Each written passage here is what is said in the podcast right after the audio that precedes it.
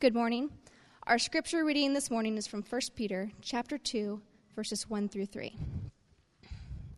So put away all malice and all deceit and hypocrisy and envy and all slander. Like newborn infants, long for the pure spiritual milk, that by it you may grow up into salvation, if indeed you have tasted that the Lord is good. And this is the word of the Lord. Amen. Let's pray. Father, as we come to your word this morning,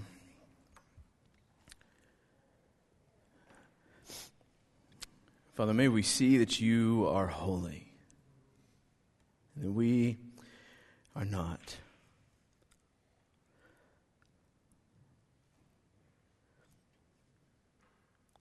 But that, Father, because of the blood of Jesus, we stand before you righteous on his account and not ours, that has been credited to us.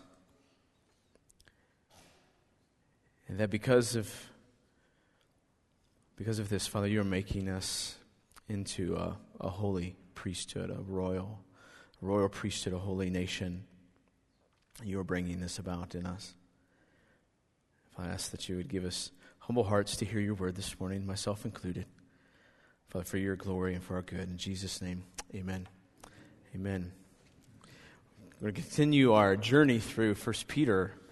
I pray that so far it's been a, a blessing to you, a, a, challenge and an encouragement, and uh, thank you. that it's been uh, sobering at times, but fueling and and um, a delight and such. So far in First Peter, really what, what Peter's been doing has been defining for us what this salvation is that Christians talk about all the time. Peter began his letter talking about the elect saints in exile, God's choosing, his gracious choosing of some unto salvation.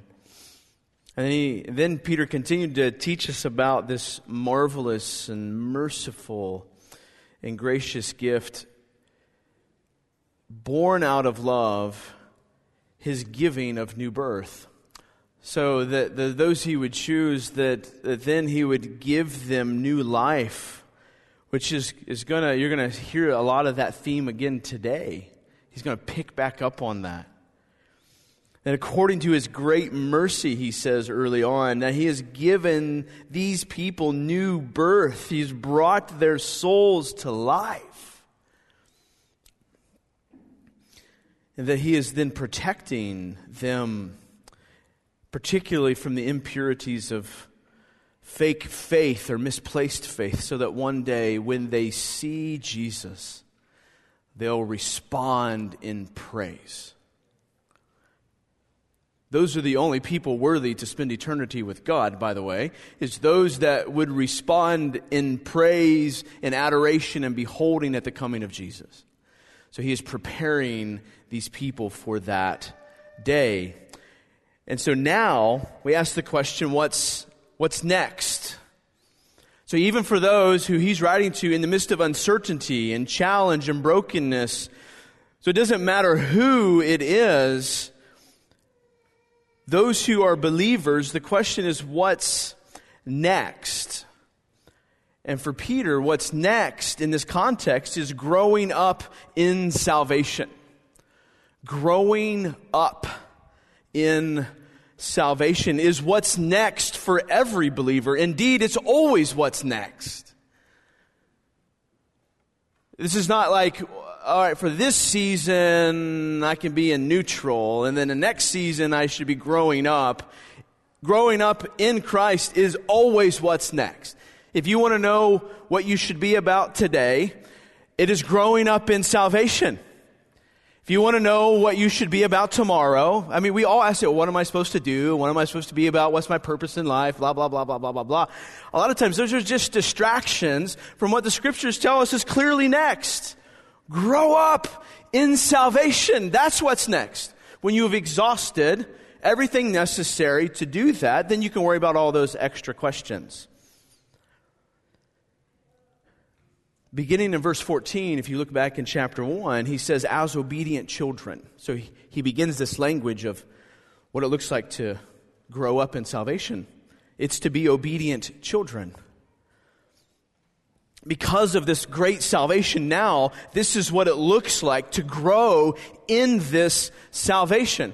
If you look at verse 2 of this passage we're in, and he says this, like newborn infants long for pure spiritual milk, that, that, it, that by it you may what? Grow into, or grow up into salvation. Now, just a couple quick initial thoughts about this salvation and growing up in this salvation. And we'll flesh much of this out as we go. But the first is this that salvation is not a one and done. It's not a one and done thing. Well, I believed in salvation. I prayed a prayer. I joined a church, so on and so forth. And now I'm set to move on to other things. Now, I think most of us in here would, would wholeheartedly disagree, like, would wholeheartedly affirm that, that it, that's not the case. But then do we live that way? Some of you are familiar with our one on two discipleship called DNA. DNA is not a one and done. I hear frequently this idea oh, I know what is taught in DNA already, I'm good to move on. If that's you, you don't understand DNA. DNA is not just information to be understood, it's a lifestyle to be lived. What we learn in there is the building blocks, it's the pathway to growing up in salvation.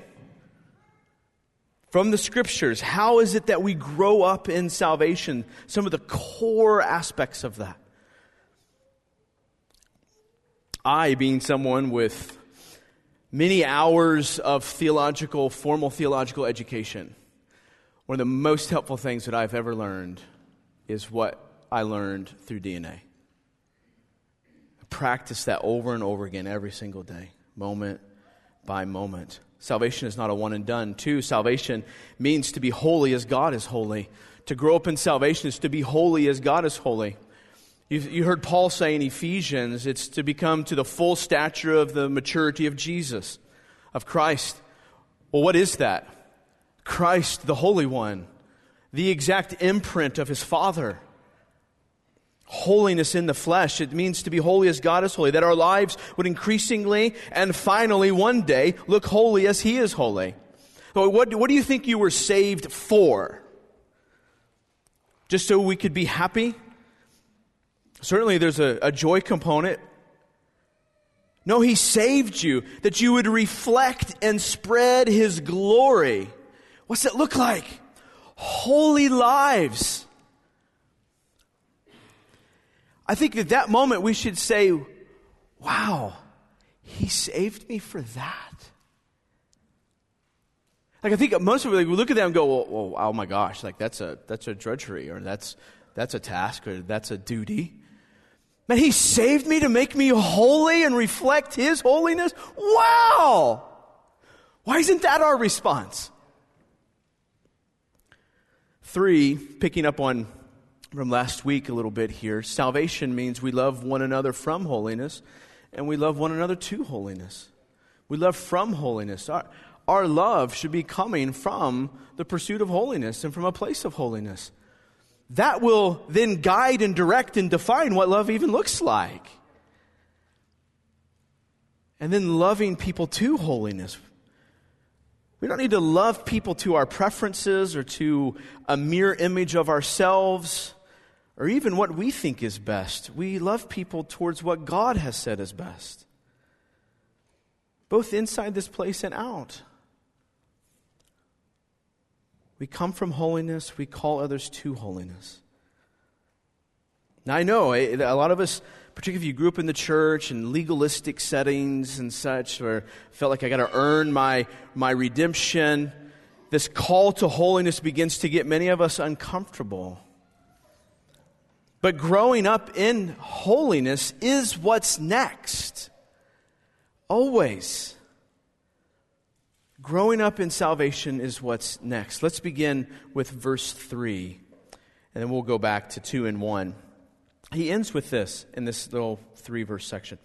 If indeed you have tasted that the Lord is good. So there's this growing up in salvation, And all of this hinges upon this phrase, if indeed you have tasted that the Lord is good. So the taste of the Lord initiates our growth. That's what Peter is telling us here at the beginning. The taste of the Lord initiates this growth, this growing up in salvation. Now, I need you to kind of think about or remember two quick things here. The first is this the point of Peter's opening on this salvation is in large part to say that God has done this, not you. This is God's doing, not your doing. Salvation is His work. From His choosing to our beholding, it's His work. From our choosing, or sorry, His choosing to our beholding, it is all God's work. The second thing is this if you study the verb form in this part of the phrase, it's not an imperative. He's not telling you to go taste. He'll say that in another spot. He is saying, he's giving uh, an indicative, something that has already happened. This is an, a reality that has taken place. I know in the English it's a little hard, if indeed if this is true of you. The, the point here is he's saying to those who have experienced new birth and this salvation that this is true. You have tasted. It's an indicative. He's not saying go taste. He's saying you've already tasted. That God ignited your taste buds and put the food right there on your tongue. It is His work, His glory. Now that you have tasted, He's not questioning, but stating a reality. Which means, in part, that He's not talking to unbelievers or skeptics, He's talking to believers. So if you're an unbeliever today or not sure where you're at, much of today, I think, will sound like a call to prove your righteousness. But if you're a believer, today should sound like a call to give witness to new birth. There's a big fundamental difference. See, our righteousness is tied up with Jesus. Indeed, it's all His. So now we live in a holy way that gives witness to it. So the question is this. So those are the, there are two, two things to kind of keep in mind. The question is Have you tasted and believed that the Lord is good? So I'm going to make it a conditional question here. Have you tasted and believed that the Lord is good, genuinely and truly? What I don't mean is this Has God made you happy for a moment? Were you baptized or a part of a church? Have you found a suitable religion for your personal values and goals? Or did you have some past spiritual high? That's not what I'm asking. I'm asking this question Have you tasted the bread of life? And found that your life of self righteous pursuit and idolatrous living was bitter, but that God is the taste of true life. Have you tasted and seen that the Lord is good? That He tastes better, and this pursuit over here tastes bitter. Now, what does Peter mean by tasting? This is important for us to define this clearly. What does he mean by tasting? Now, there's a pervasive worldview that many of us succumb to very frequently, and that is this that our feelings are king, and everything else or everyone else must bow to those feelings. So, my subjective determination is in authority over any objective rationale. And that is our temptation in this context to make our feelings about God the authority. Taste in this moment does not equal feelings alone or even primarily. Just look at the context, and, and we will. Listen, even when we say treasure Jesus, that we desire to be a people who treasure Jesus. We don't mean we desire to be people who go feel happy thoughts about Jesus so that we can, you know, fly around like Peter Pan. What we mean is this make a conscious, intentional, rational decision to believe that He is indeed the greatest treasure.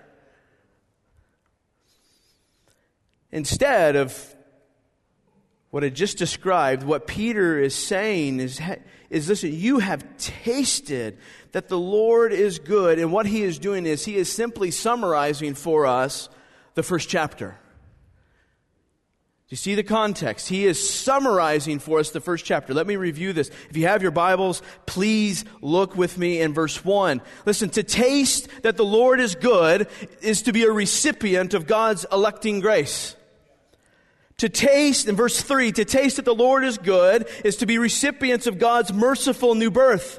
Verse 9, to taste that the Lord is good is to have salvation for our souls. Verse 18, to taste that the Lord is good is to leave behind our ignorant and empty ways as history. Verse 18 as well, to taste that the Lord is good is to have new life through redemption in verse 21, to taste that the Lord is good is to believe in God. He is saying these things have happened. That's why you're going to live this way. He's not saying you're going to live this way just because you feel good about Jesus. This is a statement of reality for the follower of Jesus. You see, it, tasting that the Lord is good is not just a feeling, but a knowing and more than just a mental assent. It's a believing. It's a conviction. I heard someone say, a belief is something that we hold, but a conviction is something that holds us. And that's what he's saying here. This is not just a believing these things, but these things have happened to you you, and you know them to be true and they hold on to you. This has happened. Then this is why you will live this way. He or she, the follower of Jesus, has tasted life in Christ and found it to be good. Now, couple thoughts on this tasting. First of all, it's a personal tasting. It's a personal tasting. It's an individual reality. It's not simply a corporate reality. It's not something you just get by uh, osmosis, right? And being around other Christians. This election, new birth, salvation, believing doesn't happen simply because you were born into a Christian family or you care about the poor or you sit in this seat Sunday after Sunday. It doesn't happen just because of those things. This is something that must happen to and within your soul personally and individually. And indeed, it is something that God does personally as well. But it's not just a personal, t- it's a personal tasting. Yes, but it's not a private tasting. It's not a private tasting. It's not something that's just between you and God only. Too many of us have bought into the individualism of our culture, and that's just me and God, and no one else has any right to be a part of that, or speak ill of that, or challenge that, or whatever. We walk in secret discipleship I mean, many of us come on Sundays, go to Ref Coms, but we still manage to keep our discipleship to ourselves, only displaying for others the Facebook version, all glamour and no substance. Now, be careful just because we let our baggage out doesn't mean that we aren't picking and choosing, so that we might still keep our tasting of the Lord supposedly as secret. It's a personal tasting that happens in public community. It's a part, you're a part of a body, a part of other personal tasters. And then you get to enjoy some of their personal tasting to help bolster your personal tasting. And you get to help them. So it's personal, but it's not private, and it's life altering. Necessarily life altering for someone who has tasted and seen that the Lord is good, he is saying, You will walk these ways. So I think we see and have seen in our culture lots of people who claim to be followers of Jesus, but there is no life change. They have not tasted and seen that the Lord is good. Two aspects of this life altering taste. It indeed gives new life. I've said it this way before God doesn't move into a factory just to let it sit there empty and produce nothing. He moves in, he takes up residence and things happen. So this tasting of the Lord gives new life. Jesus said that He is what? The bread of life. He says to the woman at the well, if you would drink of me, you would have living water and you will thirst no more. What is He saying? That there is a life through me. Peter is in, is in this context comparing this life to the empty way of our forefathers pursuing self-righteousness and worshiping images of none other than themselves. And he's saying, that's not life. Oh, it seemed like life. And oh, when we want to go back to Egypt, it seems like life. But it's not life. This is life. In Christ, this is life. But this taste, soul deep belief in God gives new life. I know God and He loves me. This changes, this gives new life. It also changes life. It alters life by changing life. This is the part I think that often gets really sticky for us. You see, oftentimes we want the benefit of heaven and relief from brokenness, but we still often want the mud pies of our vices. It tastes better to us. But here's the deal. The taste of its uh, the taste of salvation. So this salvation the taste of it is the taste of the holy one himself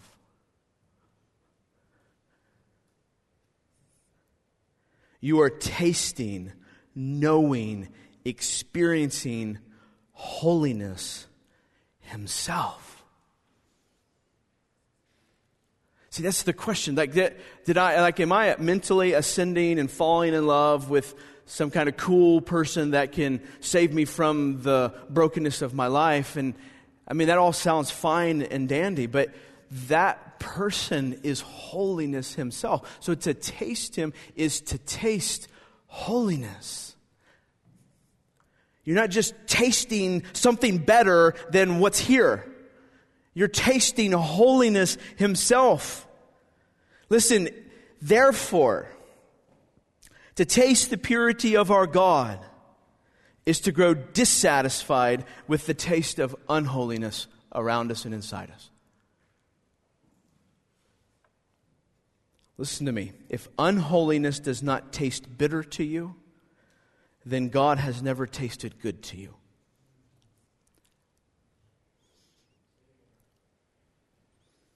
If unholiness does not taste bitter to you, then God has never tasted good to you.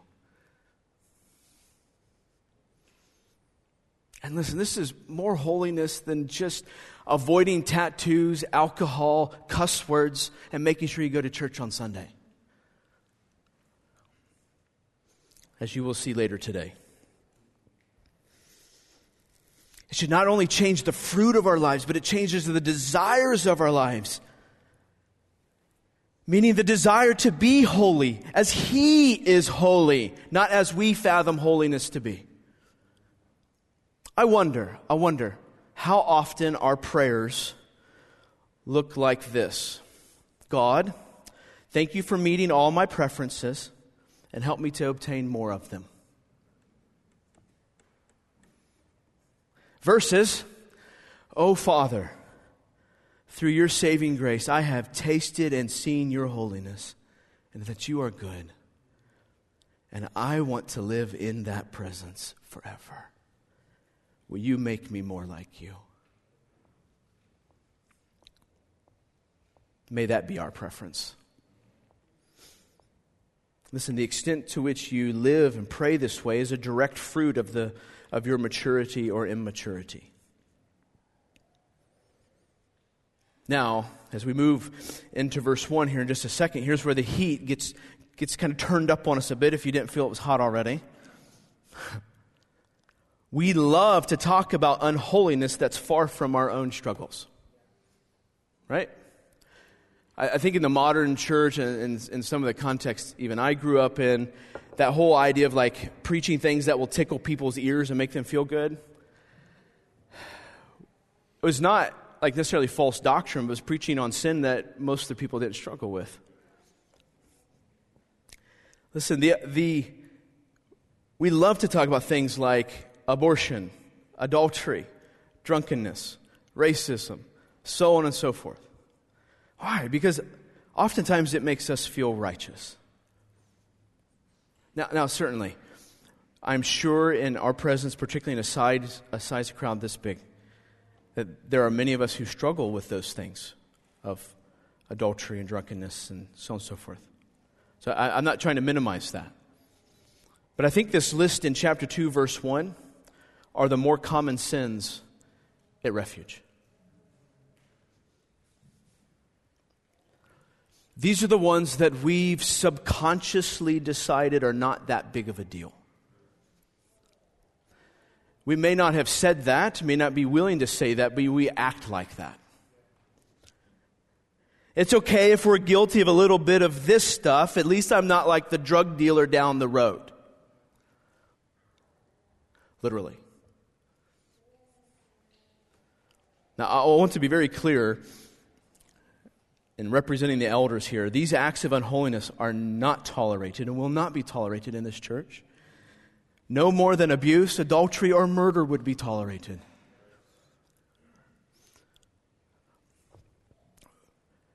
We desire the, and are committed to the holiness of God, all of it.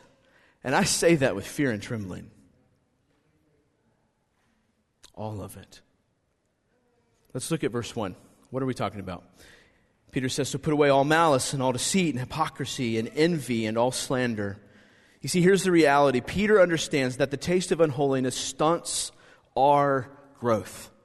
The taste of unholiness, the continued taste of unholiness, the desire to go back to Egypt stunts the growth of a Christian. So God initiates it with, with new birth, the taste of His holiness, but the continued tasting, dabbling in unholiness stunts our growth. Peter is saying this since you have tasted, you need to take action to not stunt your growth. Let me say that again. Since you have tasted, this is a reality. You need to take action to not stunt your growth in this salvation. Listen, here's the reality. The degree to which you give yourself over to the following things is the degree to which your infancy in Christ will continue never growing in faith, always a child. Listen, these very acts are the reason why many of us in this room are still children in the faith.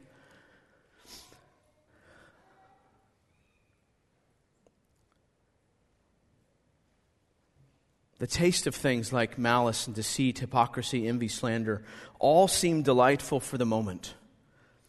But when engaged, spiritual neglect is its twin.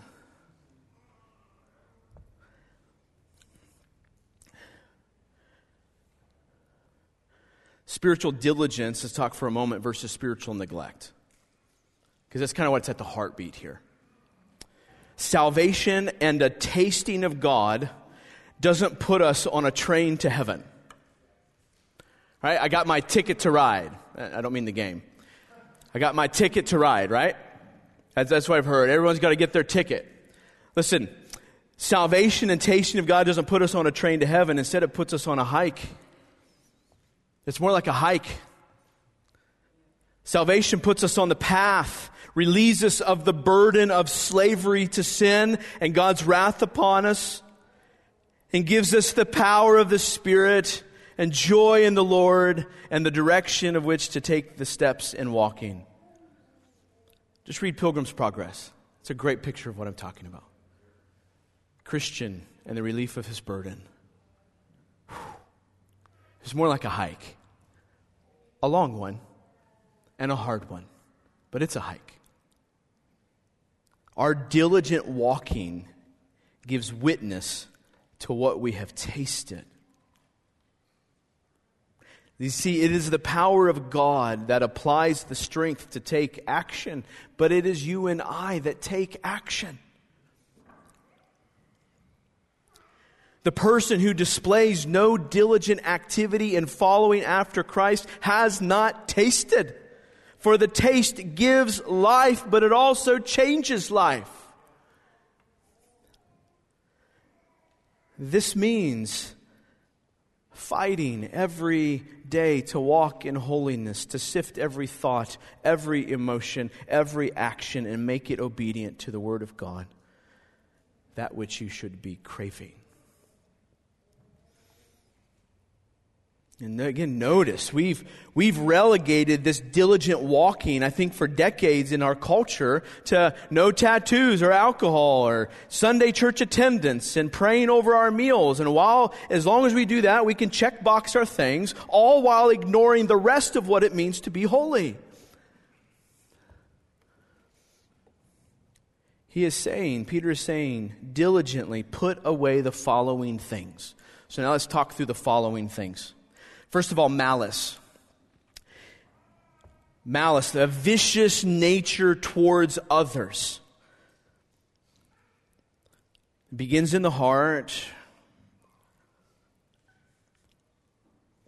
Now, now listen, in, in our context, uh, particularly this church, like I'm preaching to this church, this flock, it rarely looks like public raging attack. Sometimes it does. I mean, often, but it, most of the time it looks more subtle. It's more subtle, it's more sneaky. Looks like gossip to others. Looks like hate and bitterness in the subsequent actions coming out of our hearts. It looks like avoidance or accusations through computer screens.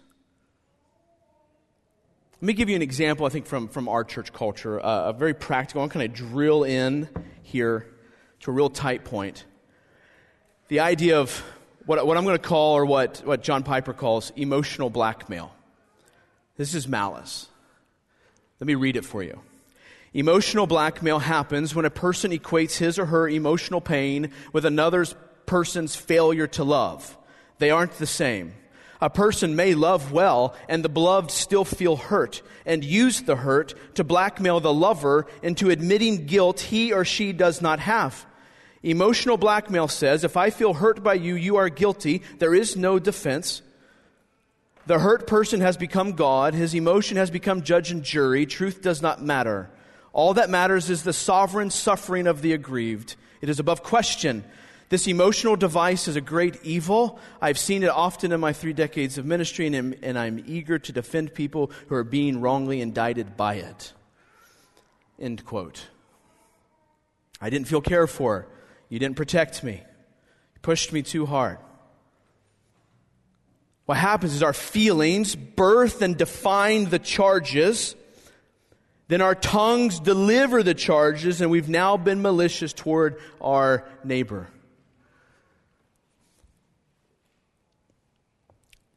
If I could just be real honest with you for a moment, your leaders are easy prey and oftentimes take the majority of malicious arrows.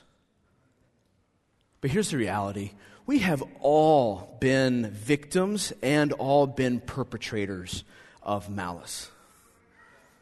All of us, myself included. And if I have done any of that to you, please forgive me.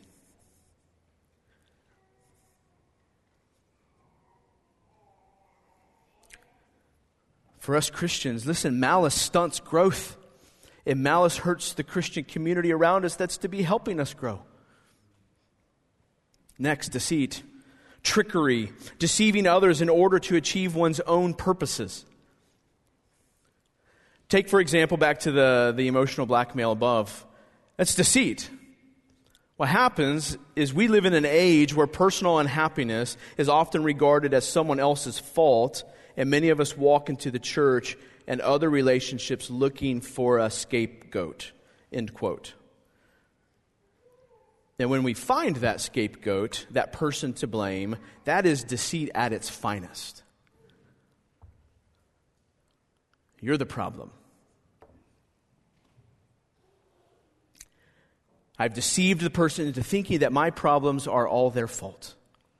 Now, certainly, there are multiple other examples of deceit, right? Living in secret discipleship and, and having a Facebook version of our discipleship where, where people only see the, the nice, pretty, edited photo. That's deceit. That will stunt your growth, Christian.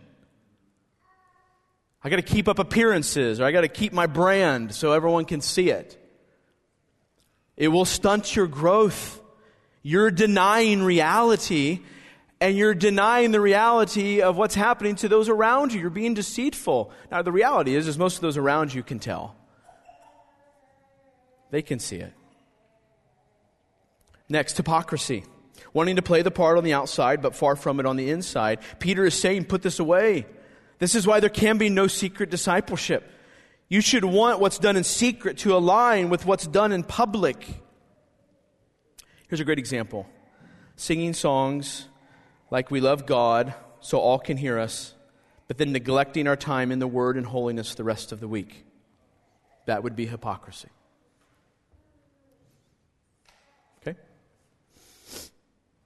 Envy. Envy the jealousy that begrudges another something that we desire and don't have.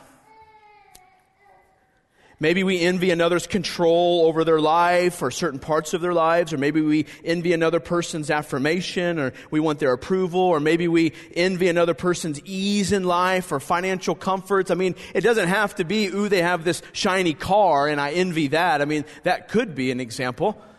But it probably looks more like these things like, I wish I had their comfort or that person's affirmation, or I wish I had their prestige or their acclaim or their influence or whatever it is. I wish I had their lack of suffering.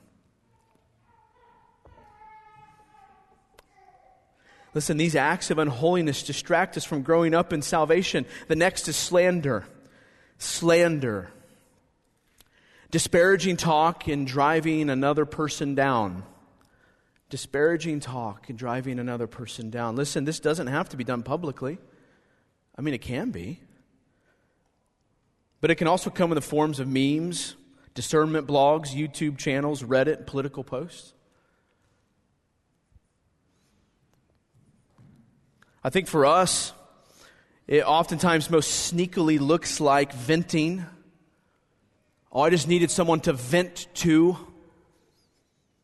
It's oftentimes no more than slander. Well, I just needed someone to calm me down. Where in the scriptures do we see that model of going to a person to vent? Where? Because I'm guilty of this too. But where do we see it? Indeed, I think we see the opposite. Proverbs 29 verse 11. A fool gives full vent to his spirit, but a wise man quietly holds it back we actually see the opposite. Listen, you need to go to Jesus to calm the heck down.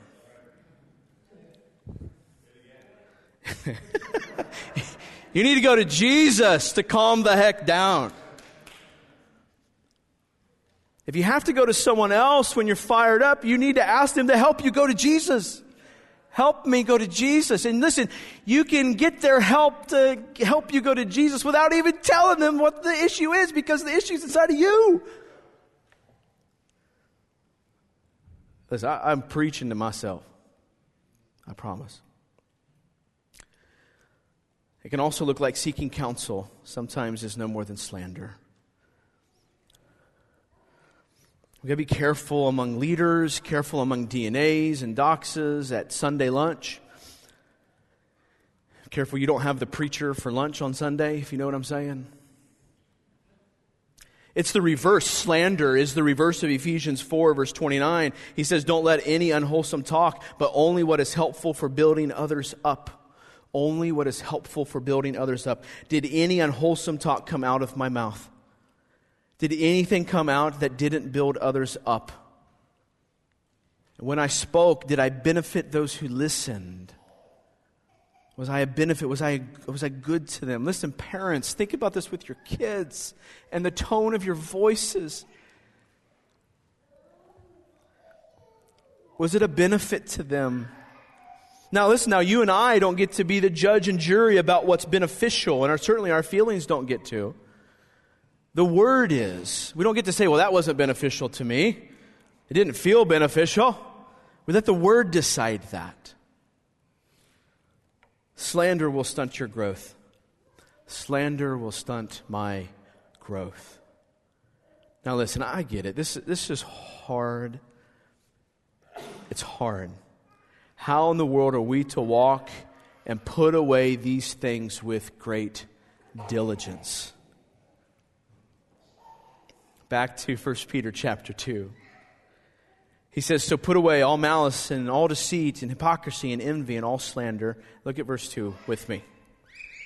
Like newborn infants, long for pure spiritual milk, that by it you may grow up into salvation. The third point for today is this the, the taste of pure food sustains our growth. The taste of pure food sustains our growth. All right, let's talk about this. So, how in the world are we going to walk, right? God's, the taste of God's salvation is what initiates it. These things will stunt it.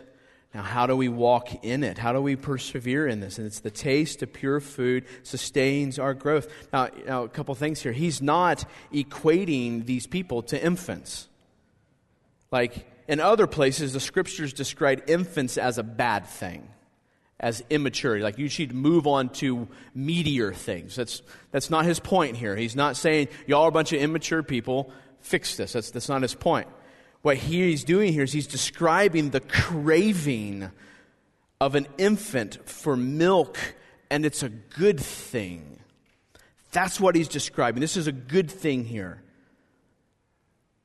I couldn't find a better way to say it than this. So let me quote someone. The milk is not just a benefit to a good life, it's the only way to life. We, listen, we live in a culture where we enjoy many benefits to life, and we oftentimes put the taste of God in the same category. He is not a benefit. This taste, this pure spiritual milk, is not just a benefit to good life, it is the only way to life. From day one, from birth, an infant desires milk. Real birth leads to real craving for real food. Listen, in the midst of trying to raise five kids, all of them predominantly fed, exclusively from mama, if you know what I mean. It was a blessing to me, but also oftentimes a, uh, a curse as well. It was a blessing to me because I didn't have to awake at night to do any feedings, right? I couldn't help in that department. But it was also a curse because he or she began to cry. And if it wasn't from a dirty diaper or sickness, illness, and mama wasn't around, there was absolutely nothing I could do about it. Right? And none of ours would take pacifiers. They were hungry. They were hungry, and I would hold them, right? And if you've ever done this with a hungry infant, what do they do? They kind of move their, they're like nestling around on my chest, trying to find something. Something, and they found absolutely nothing that they were interested in. And then they would get frustrated even more, right? You ever seen an infant in that moment? You ever held one? What they start doing? Freaking out. Red faced, angry, screaming. But listen, that's a good thing. Like in that moment, why? That's a sign of the baby's health. That infant, that infant was hardwired at birth to know that it needed this that it had to have it for life. It's a bad thing when the baby doesn't cry for food. It means it's sick and needs help. They were born with desire. They even knew the taste and recognized the sweetness. Again, when an infant has lost its appetite and is losing weight, what do we know sadly is true? It is sickly and needs medical attention. And if it doesn't get it, it will die. I'm not, I'm not pushing the metaphor too hard here. That's Peter's point. But an infant that is eating and eating and gaining weight and pooping and pooping, right? And peeing is thriving. Eating the good stuff, getting rid of the things that's not needed. This is how a Christian is to regard God like spiritual milk with eagerness and zeal. If there is no hunger, then there was no birth. He's not saying just listen to more sermons and read more books. He is saying that someone who has been born again will hunger for God like that infant hungers for its mother's milk. Now, this side of eternity, we get God, we act out this craving through the habits of grace, like prayer, community with the saints, general revelation, even. And all of it undergirded and guided and under the authority of the Word of God. John 1 1 says, In the beginning was the Word, and the Word was with God, and the Word was God. We taste and see primarily that the Lord is good from the Word of God. We crave it. That's where we go to be fed. That's why good preaching works through the Bible and not a bunch of the preacher's good thoughts or 10 steps to financial success or whatever garbage he can come up with. We should crave, desire strongly to know God, to commune with God.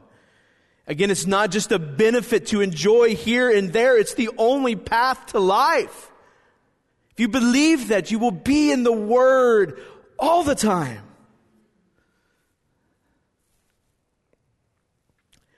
That is why the infant cries. This means our cute little five minute Piper or Tripp devotionals won't cut it. This means coming on Sundays and ref coms won't cut it. If you've been born again, you will crave pure spiritual milk found only ultimately through the Word of God and from those who crave it too. Here's an issue, if I'm just being honest, that I just don't understand. So many of us will come, hear the word preached Sunday after Sunday, but when life gets a little hard or there's a sniffle, we stay home, or when sports come around, that's a clear choice. Or tomorrow, the sermon and this passage is forgotten to do little to nothing with it. There's so much nourishment in these words. I heard recently of someone listening to a sermon back a while ago three times. There is nourishment here. Nourishment here. But oftentimes we'll move on tomorrow like there's more nourishment in our work schedules, our house cleaning, our sports team, or our money.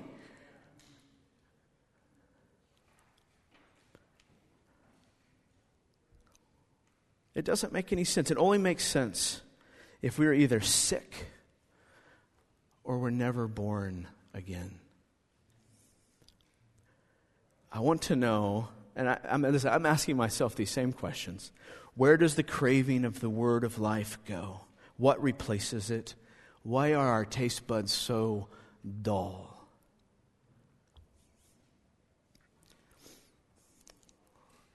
We should long we should long for pure spiritual milk, not something watered down or more palatable for our liking. I'm afraid many of us have grown more attracted to watered down milk. Just give me some nuggets of advice or make sure I feel good about Jesus afterwards, or look at this latest tweet or blog, or the latest book I've read. Instead, we should long for pure spiritual milk, real food. Go to the scriptures. Go to the scriptures. You'll see Jesus there. If you need help, just ask. No one will look down on you in this place for asking help to read your Bible, whether that's accountability or understanding.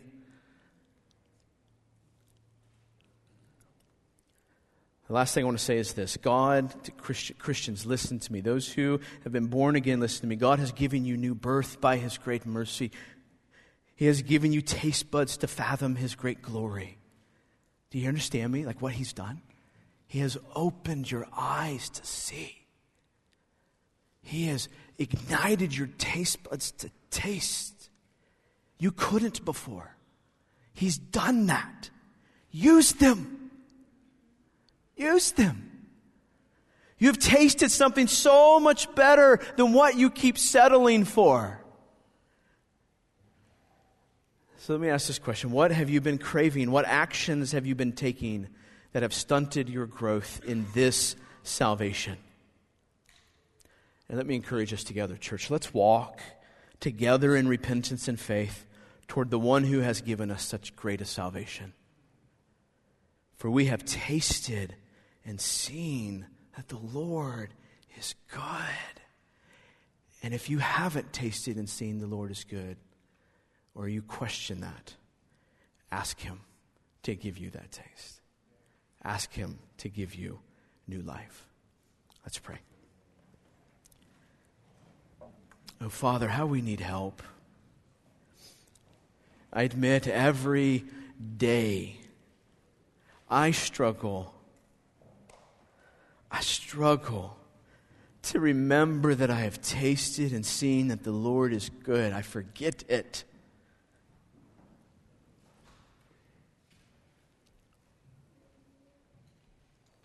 Father, we forget these realities.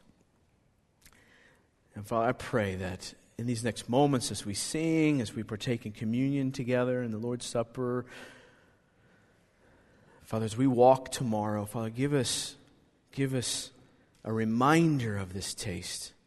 And let us go to the Word where the taste is just amplified, where the delight is increased, where holiness, greater measures of holiness become a reality in our life as it gives witness to this salvation that you've brought to our lives. And Father, I ask that you would make this so in your people. And I ask that you would make this so in this church, in this collection of your saints. Father, I ask these things in the name of your Son, Jesus. Amen.